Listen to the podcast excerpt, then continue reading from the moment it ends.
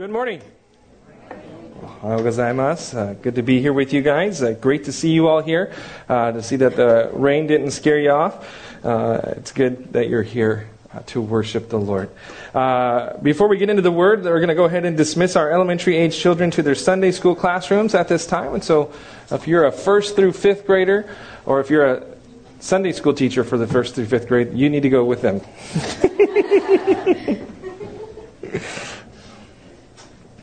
as the children make their way out, if you guys want to uh, start making your way to the final chapter of the book of Matthew, chapter 28, that'd be good. Uh, as you start to make your way there, I want to. Well, they call it a retraction, right? When you print something and then you have to go back and correct it. I have a, a bit of a retraction to make. Uh, last week, I was talking about the NIV, and I had you guys raise your hand if you're an NIV reader, and I said, oh, the NIV reads this way. Uh, and I was mis- partly mistaken. I'll explain. So, my, I have the NIV Bible uh, as well that I read through. Uh, uh, it's the version that came out in 1984. Okay? And then uh, they came out with a new revision in the mid 2000s, and they called it the Today's NIV, TNIV. Okay, then what happened is uh, the TNIV, people didn't like it. Everybody liked the old NIV uh, better. And so in 2011, they republished the NIV with corrections and with some modifications, uh, a blend of the TNIV and the old 1984 NIV version. And so if you had a 2011 or newer version of the NIV, yours read just like everybody else has read. But if you're reading from a 1984 version, which I was, it read differently. So I saw some, I talked to some people that were NIV and they're like, yeah, it said just what you said. And I talked to other people that were NIV and they're like, it didn't say that at all. I thought, okay, I need to just explain. So uh, that's my uh, me you know, my fault. Uh, gomenasai. Uh, for those of you who are looking at it and just were puzzled the whole entire time, wondering why I was saying that and didn't get to listen to really the message, I'm sorry. Um, I'll try to do better next time. I'll, I'll make sure I read all my different versions of the NIV. Okay? All right. Today we are going to cover the opening 10 verses of chapter 28. Uh, we have been making our way through the book of Matthew, chapter by chapter, verse by verse. We find ourselves in the final chapter. Uh, part of me is excited. Part of me is kind of like, oh, it's coming to an end. I, I think a lot of you guys are probably excited that we're, you know, going to be going on to something else. Just so you guys know, we've been praying about what to do after the book of Matthew. Um, and I like to kind of go through uh, the Bible uh, just book by book. But when we get to the Gospels, you, we don't want to do the. I don't want to do all four Gospels in a row. So we do Matthew, and then you do a couple books of the New Testament, and then you come back and do Mark, and do a couple more books of the New Testament, and make your way through. So we are going to go into the book of Acts after our completion of Matthew chapter 20. I'm really looking forward uh, to studying through the book of Acts with you guys. It's a great book, uh, really just uh, chrono- um, following the, the footsteps of the first century church and seeing really, uh, you know, different versions of the uh, Bible will title it differently, uh, the Acts of the Apostles, or some re- refer to it as the Acts of the Holy Spirit through the Apostles. And so we're going to see uh, in the book of Acts some incredible things uh, at Pentecost, uh, the giving of the Holy Spirit, the Holy Spirit empowering the believers to do incredible things, to be bold witnesses for Jesus Christ. And it ought to be a great time. I hope you guys are excited about going through the book of Acts, as excited as I am, at least. All right? All right. Back to Matthew 28. We uh, last looked, uh, last week we looked at many of the events that correlated with what took place after Jesus' crucifixion upon the cross of Calvary. Today we will look at what happened a, a couple days later. Uh, today uh, we will be covering uh, the resurrection. Hey, and, and I thought to myself, well, I didn't plan this very well. I should have like did a couple special messages or really drawn it out a little bit, and then I could have done the resurrection message on Easter, like a month from now, but you're just going to get resurrection message again in a month. But I'll go from the book of John. I already know I'm going to go from John this uh, Easter. So uh, it'll be a little different, a different angle that we'll be looking at uh, for our time in Easter. Okay? All right.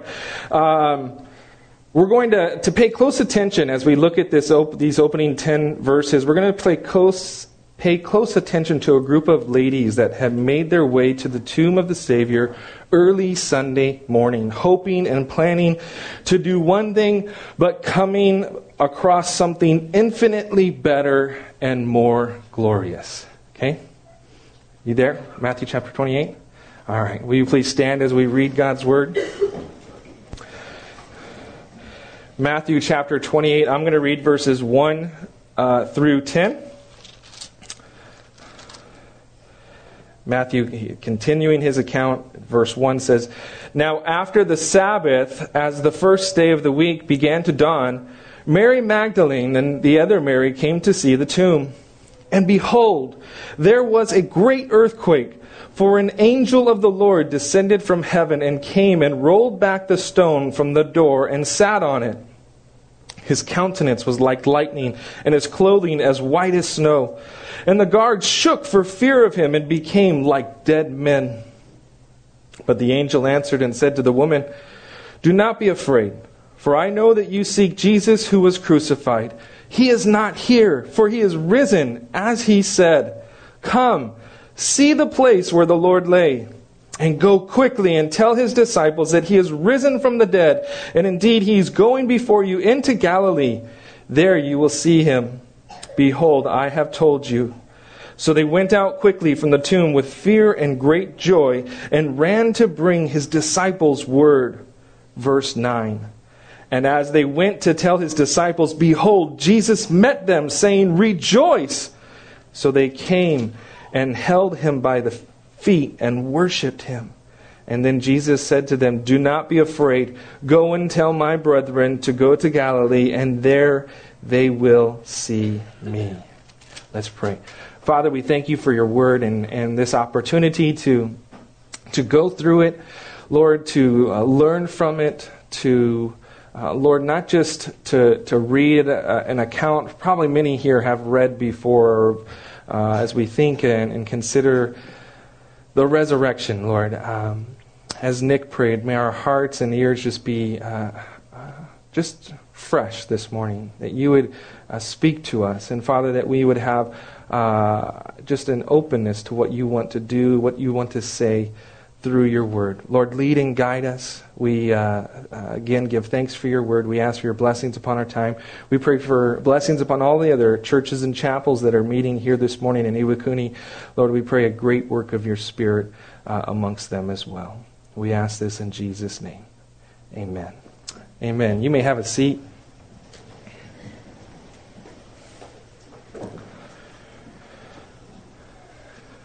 When we last left off, we were on Friday. Uh, and, our, and our opening verse begins on the first day of the week, the day after the Sabbath, which is Sunday. Uh, the Sabbath began on Friday at sundown and would end Saturday at sundown. So, first light early on Sunday morning would be the earliest time that anybody could come to see the tomb while still observing the Sabbath law. Hey, Joe, can you turn me down just a little bit? I'm a little echoey. I'm getting feedback. Hopefully that. Can you still hear me over there, you guys? All right, wonderful.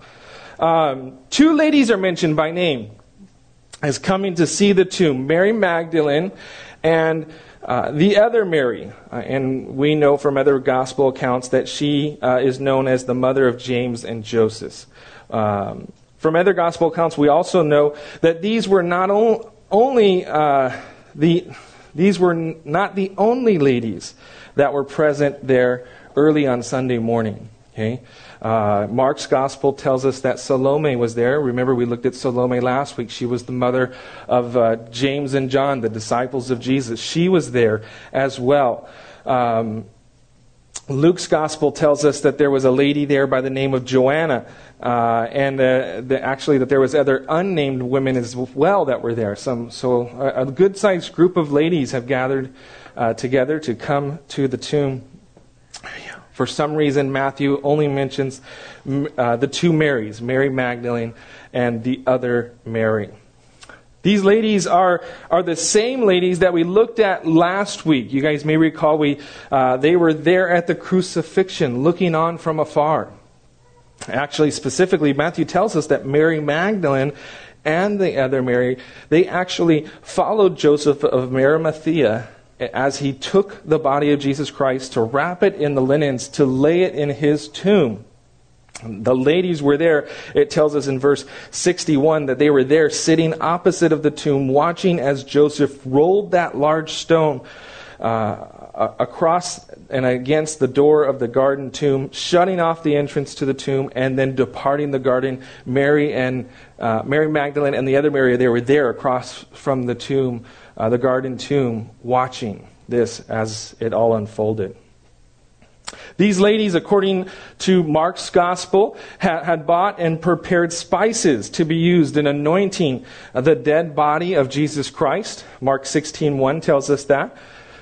John's gospel, interestingly, John's gospel tells us that Joseph of Arimathea, along with Nicodemus, okay, we didn't mention that, but Nicodemus was with Joseph of Arimathea, the same Nicodemus that came to Jesus in the middle of the night in John chapter 3 and asked that famous question, How can a man be born again? That Nicodemus was there and he brought with him a hundred pounds of myrrh and aloes that were used together with the linens to bound the body of Jesus Christ. John 19:39 gives us those details.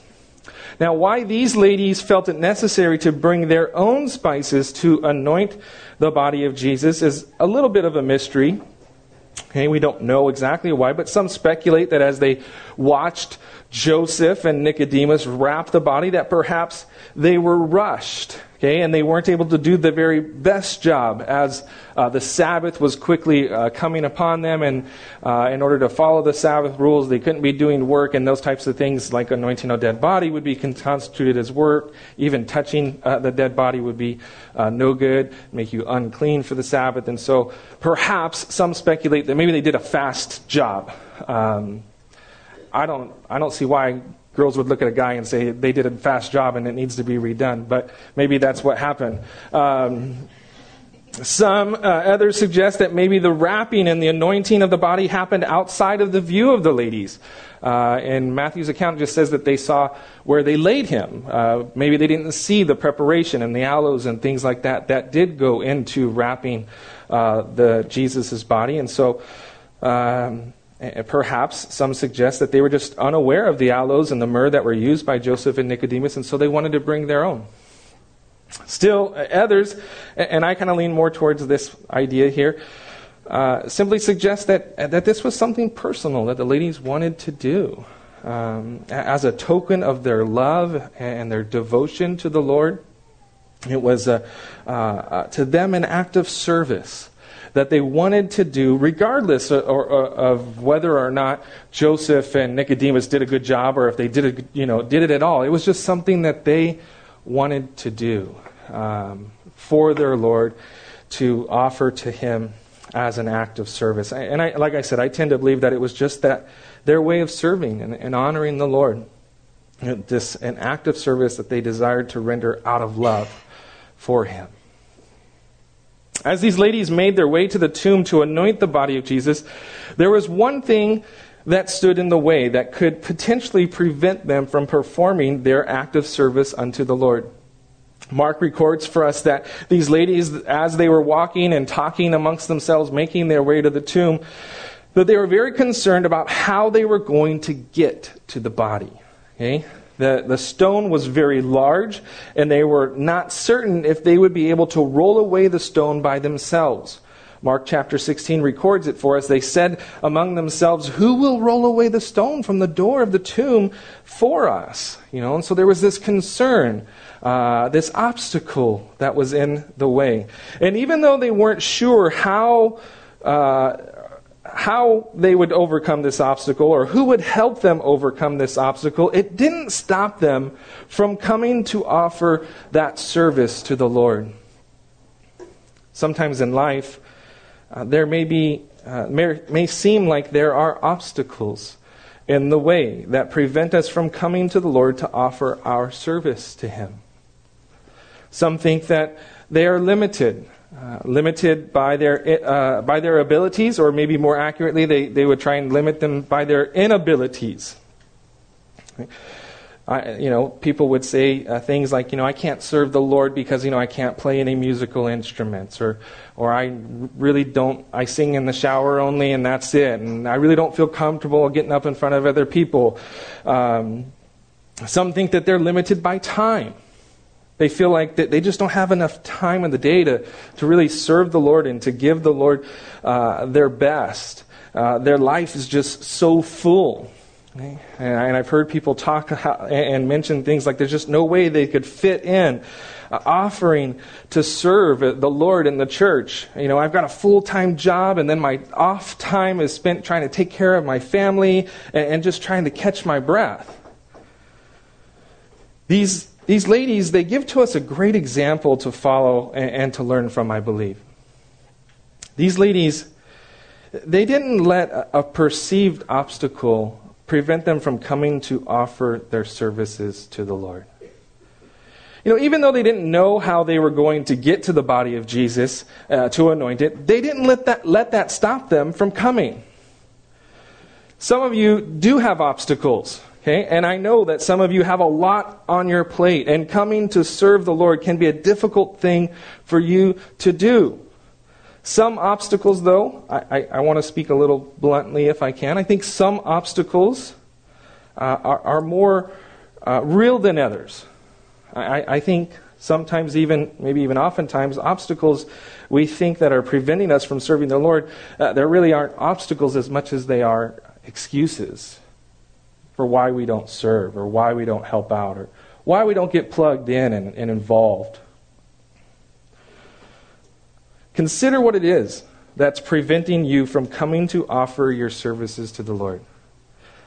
How big of an obstacle is it? Is it too big for the Lord to handle? Is it, is it something that God can't work around?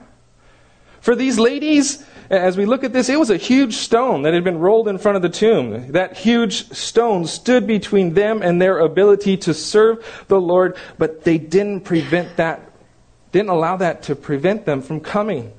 They came.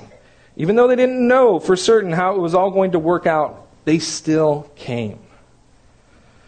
And I want to suggest to you this morning that maybe you need to just come to the Lord and stop letting obstacles, perceived or actual, keep you from bringing your service to Him. These ladies didn't let anything keep them from offering their gifts to the Lord, and, and we shouldn't either. Verse 2 and through 2 through 4 will continue. It says, And behold, there was a great earthquake, for an angel of the Lord descended from heaven and came and rolled back the stone from the door and sat on it. His countenance was like lightning, and his clothing as white as snow. And the guards shook for fear of him and became like dead men. Another earthquake shook the land of Jerusalem. You guys remember last week we looked at that. Uh, this uh, there was a, an earthquake at the crucifixion. Okay, this time seemingly initiated by the act of an angel from heaven coming down and rolling back the stone from the door of the tomb. Some people trying to say, oh, the earthquake was what rolled the tomb away, you know, the, the stone away, but that's not what it says. It says that the earthquake happened because the angel came and rolled away the tomb, the, the tomb, the door to the tomb. Okay, this wasn't just a, oh, look, the earthquake shaked open the door. That's not what happened. Okay, the angel came, rolled back the tomb, uh, the stone, and then there was an earthquake. As I mentioned, just a, a, few days prior, Jesus Christ died upon the cross. He gave up his spirit, and there was another earthquake that shook the grounds and split open rocks. And perhaps others around the area thought that this was maybe just an aftershock of some sorts. But this was more than just an aftershock. Okay, this was creation's announcement that the grave was empty. Okay, as the angel would come down, roll back the, the, the stone, and, and present an empty grave. The angel that came and rolled back the stone from the tomb did not do so to let Jesus out, but he did so to let the disciples, to let the ladies in, that they might see that the tomb was indeed empty. Jesus didn't need the help of the angel. He wasn't knocking on the rock saying, Get me out of here. Okay? That, that wasn't what happened. The, the, the angel rolled it back so that we could look in, not so Jesus could get out. The Lord sent an angel to take care of the obstacle that potentially would keep them from bringing their act of service to the Lord. I like that. Okay? I believe God will do that in our lives as well. Okay? No obstacle is too big for the Lord to overcome. God is able to take care of the obstacles in our life so that we can come to Him and offer to Him our service. I believe that. And I hope that you would as well.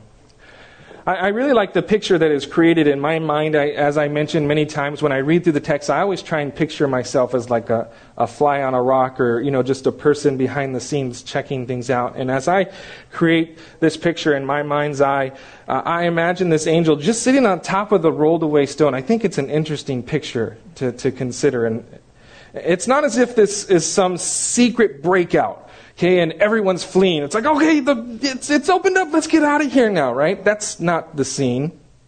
He's not hiding as if he were in fear of being caught, like, oh, I, I opened it up, you know.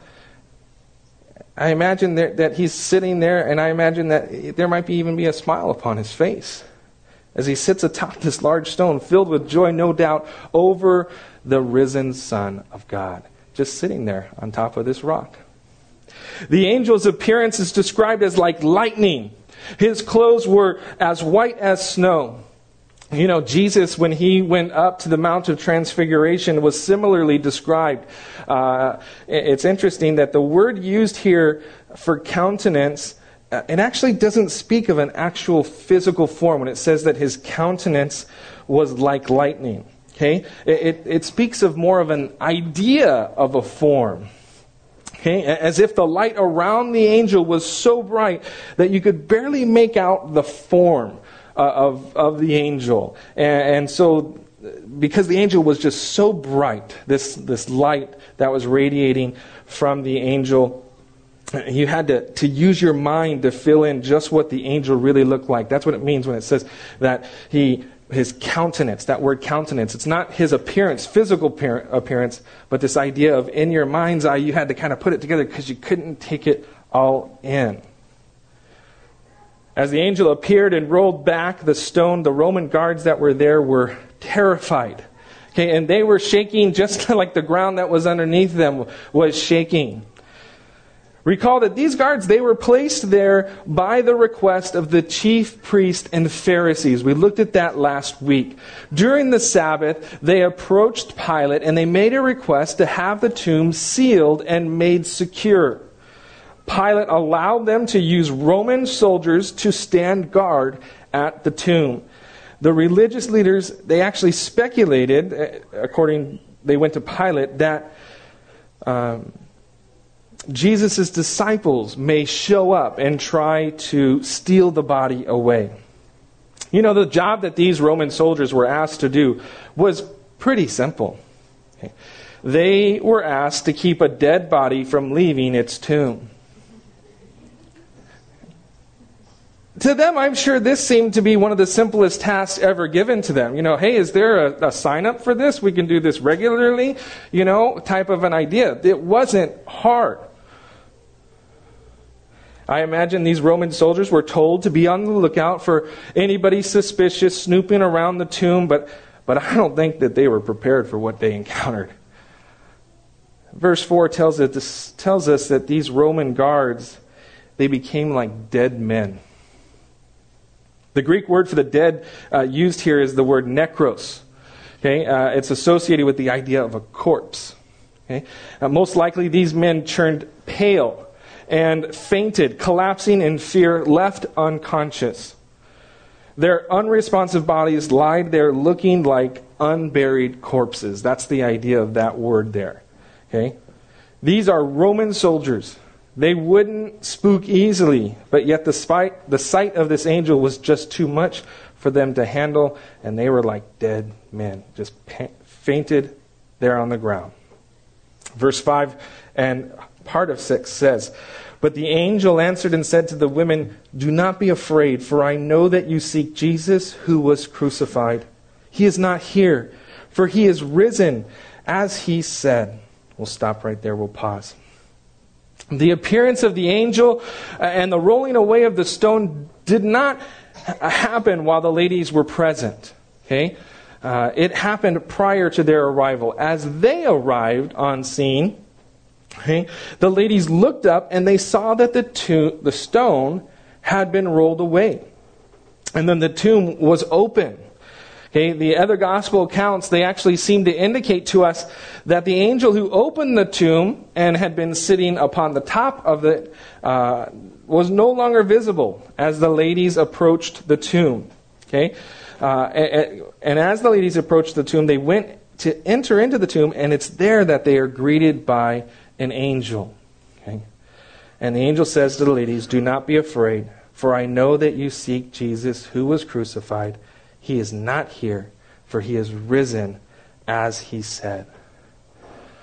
The very first thing he tells the ladies is, is not to be afraid. Okay? Uh, obviously, uh, the ladies must have been startled by the angel. They, they're like, what's going on? They go to check out the tomb, and there's an angel inside the tomb uh, as they go to peek in there, and he's like, hey, you know, uh, he says, do not be afraid.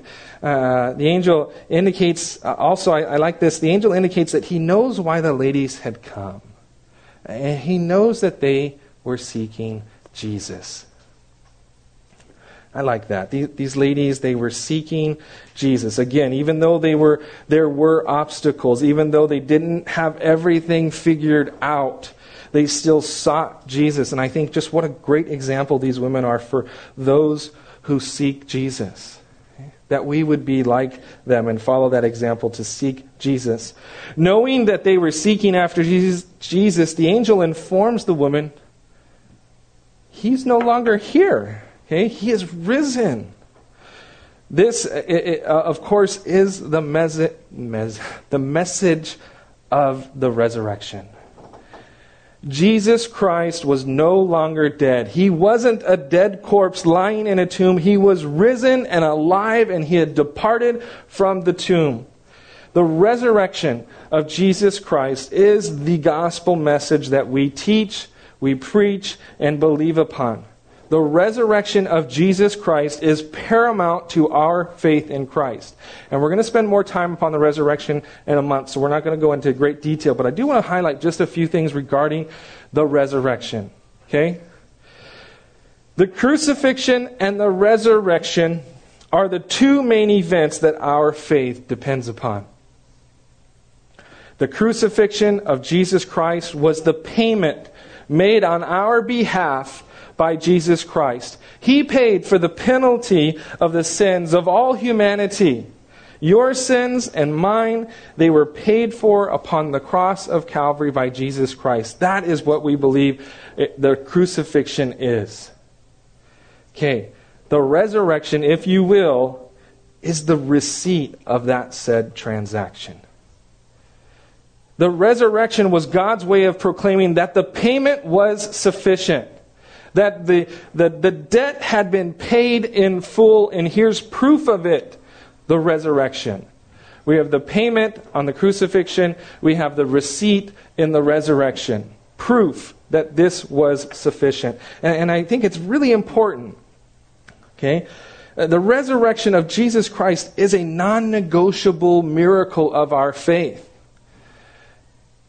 I think sometimes we we forget about how incredible that really is. That we believe that someone was dead, buried three days, three nights, as they say in the Jewish term. He was there, and then rose from the dead and walked around for some 50 days afterwards and then ascended into heaven. That is incredible. And some people might think, you guys are crazy for believing that kind of stuff. But the resurrection is non negotiable. We have to believe the resurrection.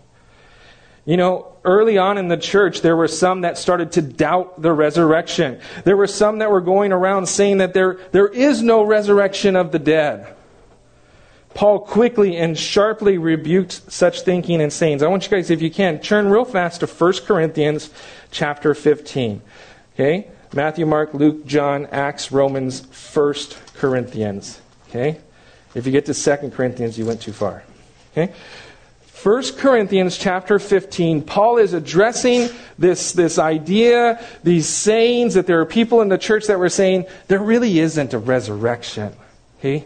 That's kind of crazy. You don't want to believe in that kind of stuff because no one's going to take you serious if you believe in the resurrection. And so, Paul, he addresses this saying, and I'm going to read a good little ch- chunk here 10 verses, uh, uh, starting in uh, chapter 15, verse 12.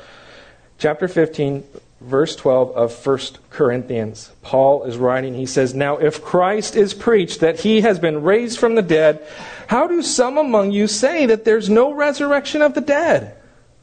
But if there's no resurrection of the dead, then Christ is not risen.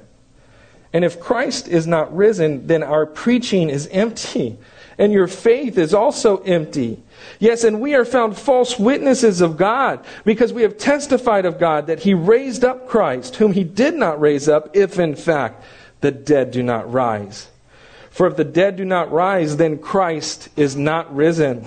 And if Christ is not risen, your faith is futile. You are still in your sins then also those who have fallen asleep in Christ have perished. If in this life only we have hope in Christ, we are all, all men the most pitiable. Verse 20, but now Christ is risen from the dead and has become the first fruits of those who have fallen asleep. For since by man came death, by man also came the resurrection of the dead. For as in Adam all die, even so in Christ all shall be made alive the resurrection is, you can't do without it. Okay? Paul, he builds the case that if there's no resurrection, then Christ is not risen. Okay, our preaching is empty. Our faith is empty. We are found to be false witnesses of God.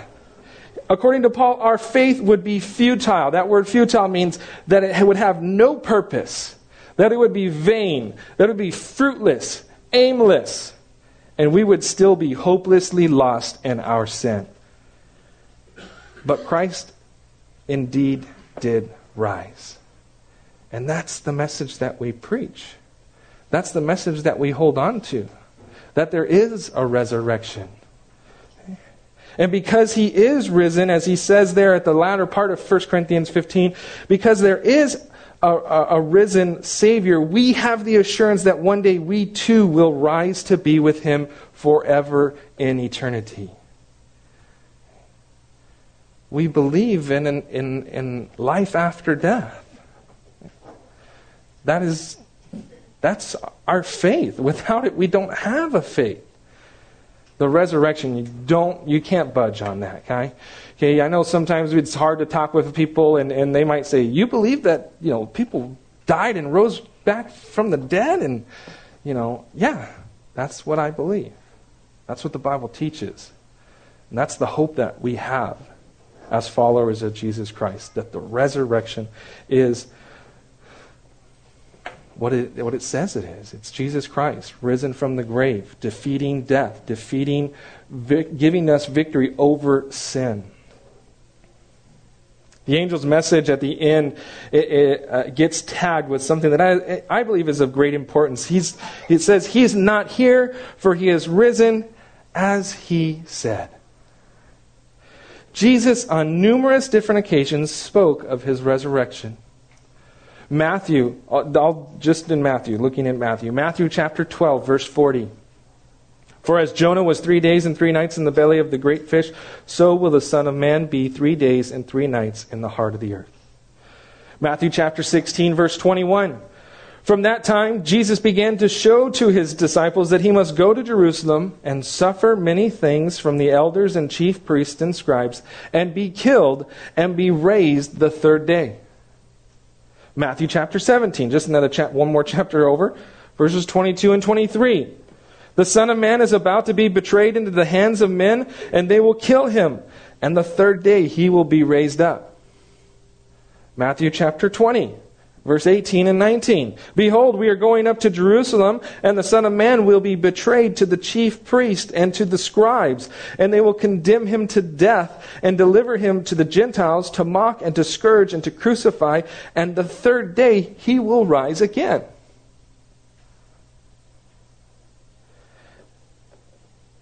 Numerous occasions he told them that he would rise from the dead on the third day. Jesus fulfilled the words that he spoke.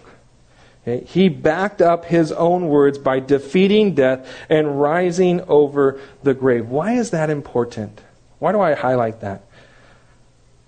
I highlight it because if Jesus was able to keep his word about rising from the dead, you know what? It gives to us an assurance that he's able to keep all of the other promises that he gave. That all the other words that he shared, that they too will come to pass. It becomes evidence that's used to prove to us that all of the promises of God that they can be trusted 2 Peter chapter 1 verse 4 speaks of uh, about how we have been given exceedingly great and precious promises. Okay? Exceedingly great and precious promises. Okay? These promises of God we can trust that they are going to come to pass because Jesus keeps his word. Okay? We can trust in the word of God. Okay? When we're going through tough times, when we're going through great times, whenever it may be, when we go to the Word and we read of the promises of God, we can trust them. We can be confident in them. Let's continue here. Verse 6, it says, pick up where I left off. It says, Come, see the place where the Lord lay, and go quickly and tell his disciples that he is risen from the dead, and indeed he is going before you into Galilee. There you will see him. Behold, I have told you. The angel invited the women to come and see where the Lord lay. John's gospel tells us what was in the tomb. It actually wasn't completely empty. Okay? Anybody know what was in the tomb? There was a shroud, the linens that he was wrapped in, and there was an, a, a, handkerchief that was wrapped around his head that was there. Uh, you can read about that in John chapter 20. It tells us uh, that the linen clothes were lying there along with a handkerchief that had been around his head, and it was actually folded up neatly and placed on the side. You know, the grave clothes of Jesus were, were left behind like an empty cocoon. And, and they served as further evidence of his resurrection. Okay, if someone went in and took the body, they're not going to unwrap it all, okay, because then it'd get all over them, right? They're, they're going to grab it and just pull it out. But no, the linens were there. And, and it, it, crazy enough, uh, you know, as you look at it, uh, the linens, they weren't torn into pieces uh, as if someone was hurrying up and, and going through there and struggling or wrestling over these strips. Uh, quite the opposite, in fact, you know, that the handkerchief is, is neatly folded and placed on the side next to the empty strips of cloth.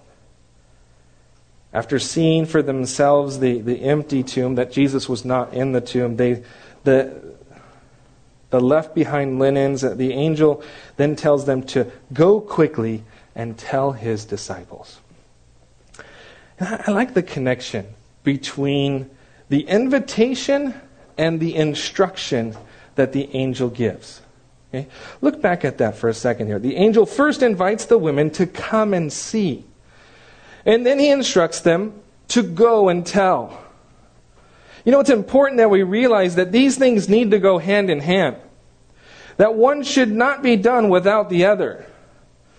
If we simply come and see the place where he lay, and we come to realize the wonderful truth of Christ's resurrection, his victory over sin and death, and we come and see that his victory has been passed on to us and to all who would believe upon him, but yet not go and tell anyone, how horrible of a person would we be? To know that victory has been won that a way has been granted for us and to all who would also come and see and not tell anyone? I'd say that's extremely selfish on the light side. Uh, and some would say that it's downright hateful. There's a video out there uh, of a famous atheist that suggests that very thing. This famous atheist, he questions, how much do you have to hate somebody to not proselytize? How much do you have to hate somebody to believe everlasting life is possible and not tell them about it? You know, I don't make it a practice to work into my sermons the quotes of atheists, but there's a bit of shock value here, is, and there's a little bit of truth to the conclusion that this man comes to. If we know that eternal life has been made available to all people, but don't bother to tell anyone, isn't that wrong? It'd be like it, trying to picture it. Okay, it'd be like discovering a cure for cancer and then not telling anybody while the whole world is dying of cancer. You've got the cure, but you're not going to tell anybody. What kind of person would do that?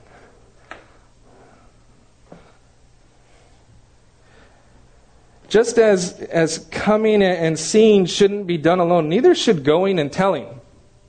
Okay? If we go and tell without first coming and seeing, what are we really going to talk about?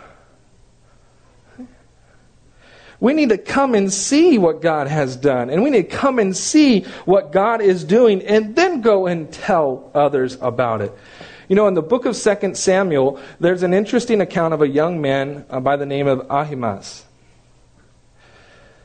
The son of David, Absalom, has led a revolt against his father, and a, and a battle ensued. Joab, the leader of David's army, had blown the trumpet, signaling the end of the battle, and Ahimaaz wanted to run and tell the news to King David. Joab, however, would not let Ahimaaz run to deliver the news because he told him, You don't have any news to deliver. But Ahimaaz persisted and persisted. Eventually, Joab allowed him to run to David with a message. And Ahimaaz, he went quickly. He ran. Man, he, there was actually someone that was sent out in front of him, and he ran past that guy and actually got to David before the other guy did. And he gets there to David, he, and he delivers a message, the victory to David. You know, God's blessed, you know, Joab's coming back with the victory. But then David starts asking about the details of the battle. And specifically, he wants to know about his son, Absalom. And he says, Is Absalom alive or is he dead? And, and Ahimaaz, all Ahimaaz could say was, um, I saw a great tumult, but I did not know what it was about. That was his response to David. Ahimaaz didn't come and, and see first. He didn't take the time to investigate. He didn't take the time to look in to find out the details before he went and, and, and talked, before he went and told. He didn't have anything uh, uh, uh really of substance to bring to the king. Know, I think the same can be true of us sometimes. We may have a heart to go and tell others, but we don't know what to say. We don't know how to answer the questions that people may have as you start to deliver the message. And that's why it's so important to first come and see, to spend time with the Lord, to seek the Lord, to see what He's done and to see what He's doing. Then we would have a message to proclaim. If we don't come and see first, then how can we properly relay God's message? You know, we need to be a people that receive the invitation of the angel to come and see, but we also need to be a people that will follow the, the instructions of the angel to go and tell. They go hand in hand. We need to be people that come and see and go and tell.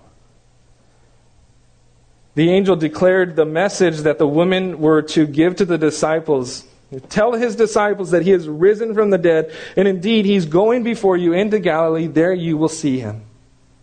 The message of the resurrection was to be sent to his disciples along with a reminder about a meeting that he had told them about previously.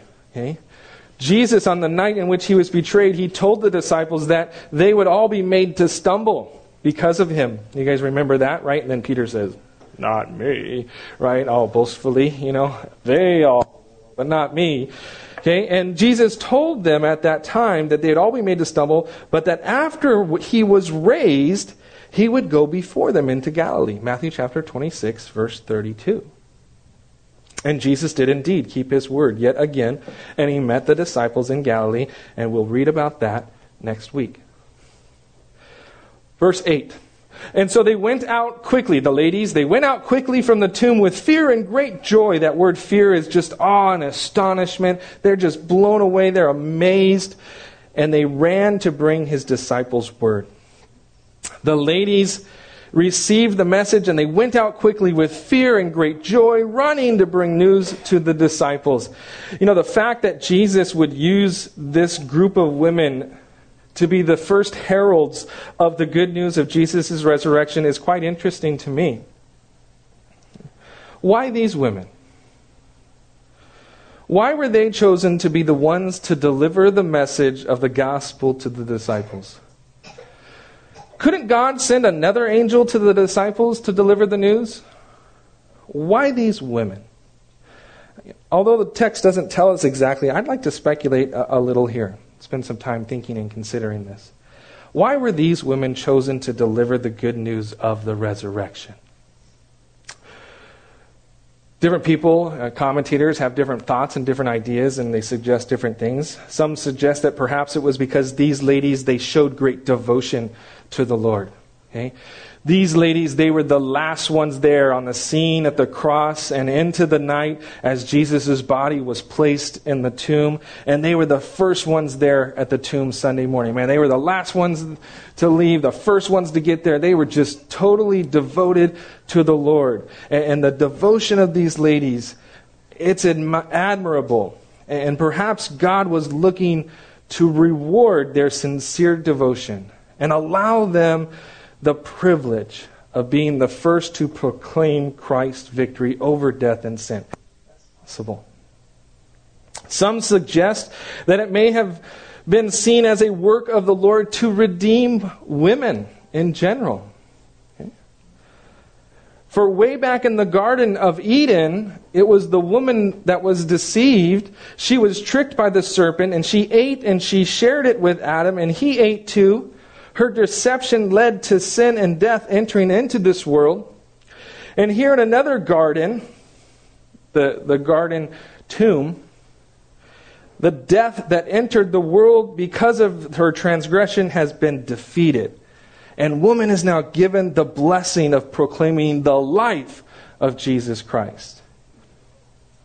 Perhaps that, that's possibility. Okay? Others wonder if perhaps this is yet another example of God choosing the weak things of this world to put to shame the mighty. And ladies, hold on for a second, okay? Peter, in his epistle, tells us that the woman is the weaker vessel, the context of which is in regard to the marriage. Okay, it does not imply anything of value regarding women. It's a matter of place and position. 1 Corinthians chapter 1 verse 27 Paul writes but God has chosen the foolish things of the world to put to shame the wise and God has chosen the weak things of the world to put to shame the things which are mighty. And, and so some speculate perhaps it was God using the, the weak of the world, using women to proclaim this great truth, to, to uh, put to shame all of the mighty. And although many of these speculations have some weight to them and maybe some merit, some more than others, I don't think any of them are the biggest reason why these women were chosen. Here's, here's what I've come to believe based upon my own study God chose these women over anyone and, and everyone else at God's disposal simply because they were there. These women showed up to the tomb to serve the body of Christ, and God decided, I'll use them.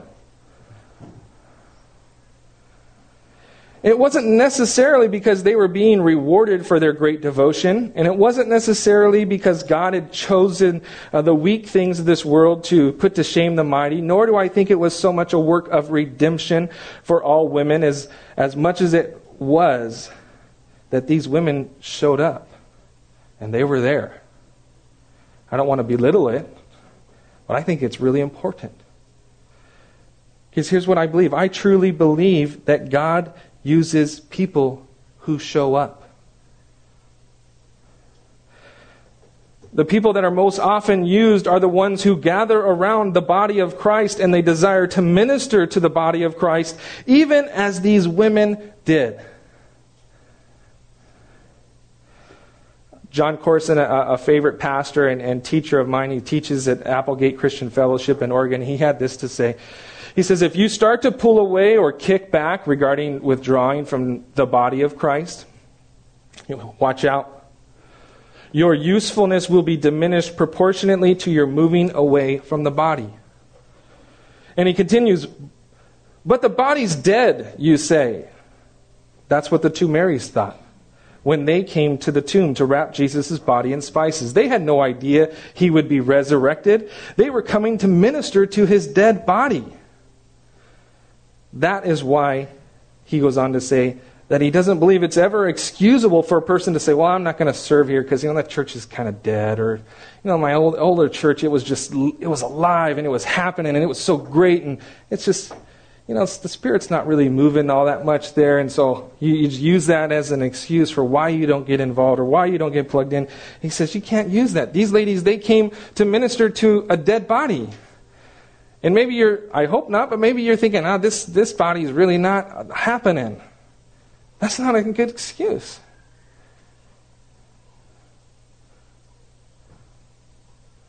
If you really want to be a servant like the women at the tomb, you'll minister faithfully regardless of, of whether it's a, a live body or a dead body. They just came to serve. They were going to serve the dead body of Christ.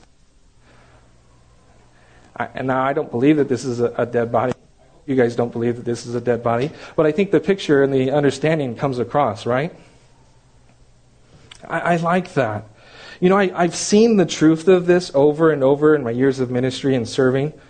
Those that will show up with a heart to serve the body of Christ, guess what? They're more often than not the ones that God will use to impact his kingdom. It's that simple. Those that distance themselves from the body are unsurprisingly used less and less by the Lord. And I'm not talking about your salvation, okay? Your salvation is not based upon coming to church and serving, okay? But I'm talking about God using you. The more you come with a willingness to serve the body of Christ, guess what? The more God's going to use you. And the more you say, well, I really don't you know, need to go to church or, you know, I got some other things that I want to do, it's more important. Guess what? Your opportunities are going to be less.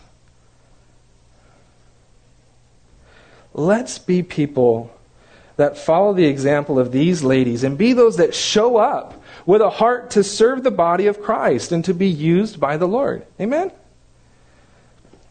Verse 9 and 10, we'll wrap this up. It says, And as they went to tell his disciples, behold, Jesus met them, saying, Rejoice.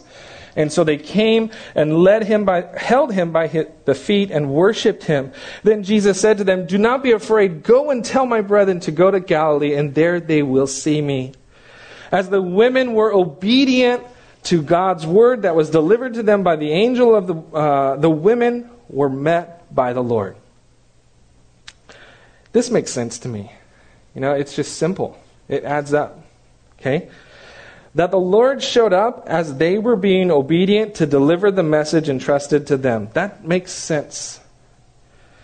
It should come as no surprise that when people come with a heart to serve the Lord and they don't let obstacles keep them from coming, that when they come and seek the Lord and they see what He's done, and they go with a heart to tell others that they will indeed find the Lord.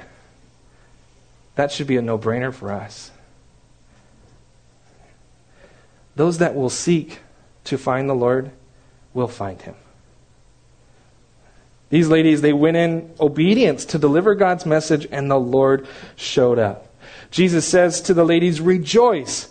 Uh, you know, can you imagine the scene in, in your mind's eye again? Here they're, they're running, right? They're running, they're all excited, and then all of a sudden, Jesus out of nowhere says, Rejoice! You know, just it's like a, a, a greeting. Okay, and it's like, I, mean, I just, I don't know, what would they, would they be dumbfounded? I was talking to my wife. I said, would they just be like shock and awe, or would they just start jumping up and down and being so excited? Like, oh my goodness!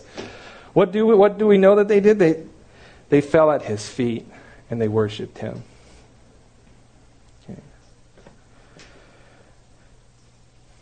What a beautiful end to the account of these ladies as you consider the ladies from start to, to finish, and especially looking at you know the events of Friday and, and the heartache that they felt. And as they've come Sunday morning, they started off the day thinking that they were coming to anoint the dead body of Christ. They knew it was going to be difficult, that there was going to be obstacles, but they came anyways.